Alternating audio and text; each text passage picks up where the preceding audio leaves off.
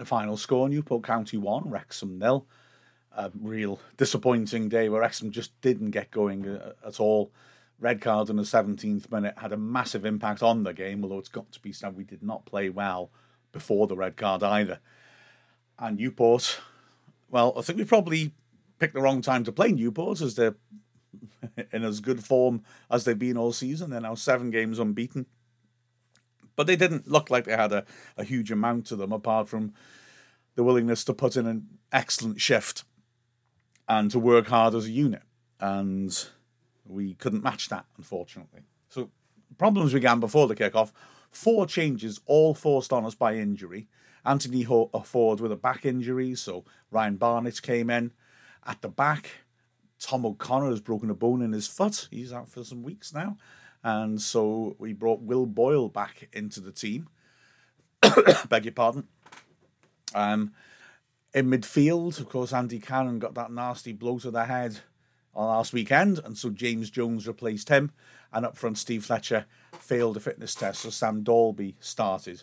The opening phases of the game were incredibly scrappy and we just didn't get the ball down and move it about well. You know, players like Lee, who's normally so comfortable in the ball, getting hassled, was misplacing passes, and it had a unpleasantly familiar feel to it, like the games like Accrington, uh, like Walsall, where we've struggled to pass our way out from the back, faced with a team that's aggressive when they haven't got the ball. Having said that, they weren't threatening us at all, and I thought the defenders at that point were doing a very good job. But then in the 17th minute, major moment. Tozer, I thought, could have left a long ball into the box to bounce back for a, a, goal kick, but he stretched and headed it down. Boyle stretching to try and control it on the edge of the box, took a heavy touch and then lunged in to try and win the challenge on McLoughlin.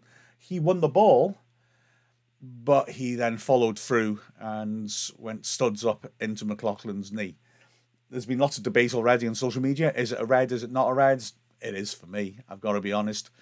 He's not fully in control of himself. He endangers the player, you know, sticking your studs in his knee. If that was an Wrexham player, I'd be bouncing and saying that's got to be a red. So, you know, I can't be a hypocrite. I think that's a correct decision. Wrexham, for a short while, soldiered on with a back four, but not for long. O'Connell came on to replace poor Sam Dalby, who's, of course, done nothing wrong, but we had to bring on an extra defender and actually, in the early moments after the red cards, we still seemed to maintain our equilibrium. In fact, a minute after O'Connell came on, we had a real chance. Barnett's brilliant work on the halfway line first to do a little Cruyff turn and beat his man, typically accelerated down the right flank. Lewis, the left back, came across to deal with him. Barnett drove into the box. Lewis seemed to have nipped the ball off him, but Barnett got back and claimed it back and put it across the face of goal. Nobody could get a touch two Wrexham players waiting for the pullback on the edge of the area, Mullin and McClean. But to be fair to Barnett, I don't think the pullback was on. I think there were two defenders around him. He was right on the goal line. I think he just had to put it in the danger area and hope somebody would be there. The pullback was blocked off. With hindsight, Mullin might wish he'd gambled and got in the box. He could have had an open goal tapping. Newport started to get more control of the game, but weren't getting the ball into Wrexham's box at all, really. And Wrexham looked comfortable, but poor when we had the ball. There was one moment of real danger just for the half hour. A massive crowd on the edge of the area. Cleworth got a good tackle in. The ball spanned to Tozer, who went to clear, but uh, the pesky Will Evans got, managed to get a foot in and it spanned to Wildig. He hit a shot from the edge of the area. James Jones did really well to lunge in and ricochet it over the bar, and incredibly, the ref gave a goal kick.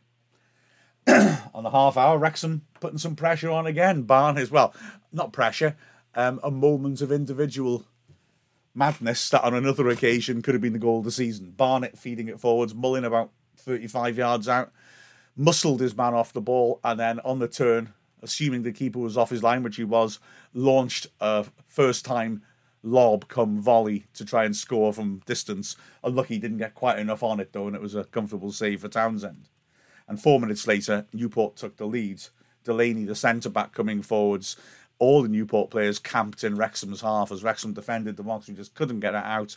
And eventually Delaney standing the ball up. A magnificent header by Palmer Houlden. Tozer might be disappointed that he didn't challenge him. Frustrating in a way because the, that's the header of his life. It was utter perfection. He gets up really high and manages to loop it over Okonkwo, just drops into the top right corner at the last second. Absolutely unsavable. And a magnificent goal. And Wrexham were lucky, frankly, to survive till half time. After that, there were a couple more opportunities where Okonkwo came to the rescue. Firstly, Morris, was impressive in midfield, drilling in a 30 yarder with real pace and spite. And Okonkwo did well to drop to his right and put, parry it away. And then Wildig sweeping it across. Delaney, the centre back up, headed it down towards the bottom left corner and a really sharp save by Okonkwo to push the ball clear. So, Parkinson obviously had a lot of work to do at half time, and Wrexham came out with a slightly different shape. Did I say slightly? Right. Barnett went up front, although he started off on the right, it seemed at first, of an attacking formation. I wondered if we'd gone to more of a box midfield of Lee and Barnett trying to support Mullin, but we hadn't. Barnett was up front, midfield three. But then Cleworth was essentially being asked to play right sided centre back and right back. Um, not something that's original. It's it, it's it's a newish idea, but teams do do this sort of thing now. I was first time I really saw a team do this was Mario Hermoso at uh, Atletico.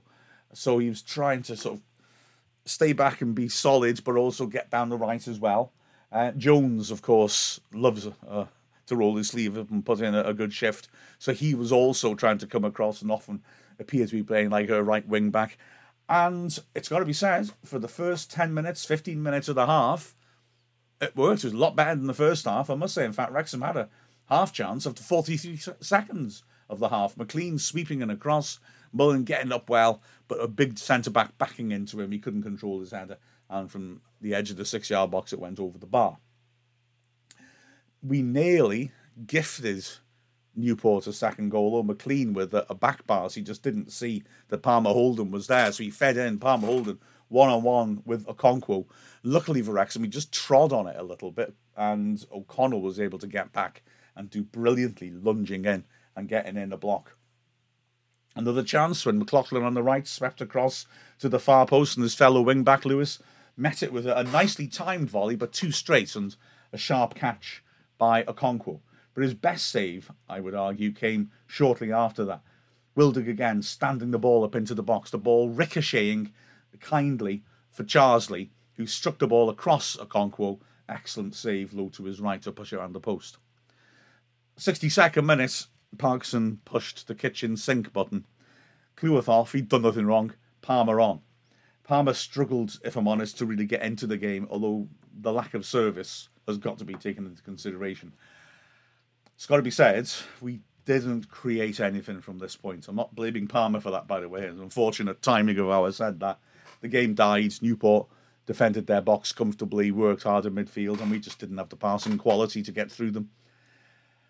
They had a, one more chance when Will Evans flicked the ball on and a shot from the edge of the area by Palmer Houlden was blocked by Lee. And even though Wrexham went really gung ho, putting Bickerstaff on as well and withdrawing James Jones. No, we, we didn't get any momentum going. We just couldn't threaten them at all. It was frustrating. The work rate, uh, work rate and um, hothousery of Will Evans and some of the other Newport players really got on the Wrexham players' skin at times, I think. And it was just an unhappy, unpleasant derby experience, if I'm honest. These things happen. Ask Shrewsbury looking at the individual performances, well, Okonkwo's man of the match. I don't see how I could say otherwise. There were very few Wrexham players really, and who really matched up to their usual standards. But Okonkwo made a string of good saves, couldn't be blamed for the goal. You know, it's ironic. Newport didn't actually make that many chances, but the chances it did make were decent quality. And yeah, Okonkwo stood tall to all the ones he could repel. Great performance by him. I had sympathy for the centre backs. Boyle, oh, okay, got sent off early on, but Tozer had a mixed game, I would say. He might have done better for the, the goal. Um, he had a couple of little moments where he didn't win the ball cleanly or, or got his passes wrong, but he wasn't uh, wasn't calamitous. Cleworth did well, I thought, on the right. He's unlucky. He's got to be the one who comes off. I mean, O'Connell's a sub, so you might as well leave him on. Plus, he's dangerous on set pieces. Tozer's got the long throw, so he's the one who comes off. But I thought Cleworth did well. He was asked to adapt in different positions, and I thought Cleworth did a solid job. O'Connell, great to see him back, and it was the old O'Connell. Again, a good, strong performance. Like I said, it was a poor performance by us, but our defence did a decent job. Looking at the win backs, well, Barnett um, is perhaps the, the other man of the match contender. He was perfectly fine defensively. He had some counter attacking thrust, and we had very little. Um, and kept going to the end, and I thought it was a, a pleasing performance by him. McClean didn't have the happiest of days, didn't get his set pieces in quite the right places. Back pass, of course, could have cost us dear. Uh, luckily, O'Connell came to the rescue. In midfield, Evans started really well. First 15 minutes, I'm looking at the way he's just not losing the ball, how calm he is under Newport's press. And I thought, okay, I'm going to be patient here. Newport are going to come at us. They're not making chances. Evans, at the heart of things, will start to get the passing movements going. And we'll start to get on top of this game. And I kind of feel like I wasn't wrong. I feel like if we'd not had the sending off, that may well have been what would have happened but he didn't influence the game as much when, well, I suppose let's be mathematical about it. One of his passing options was denied him, uh, and he, and he wasn't able to get that grip on the game. Lee, I love Elliot Lee, but he, he didn't guess his, his passing right. I thought in this game he was better in the second half, um, trying to get forwards, but he still wasn't able to influence the game like he normally does. Jones is full of industry, but wasn't able to make any real impact on the game. Dalby, you can't judge, but he had a good battle with the centre backs. He was doing okay. Then he was sacrificed.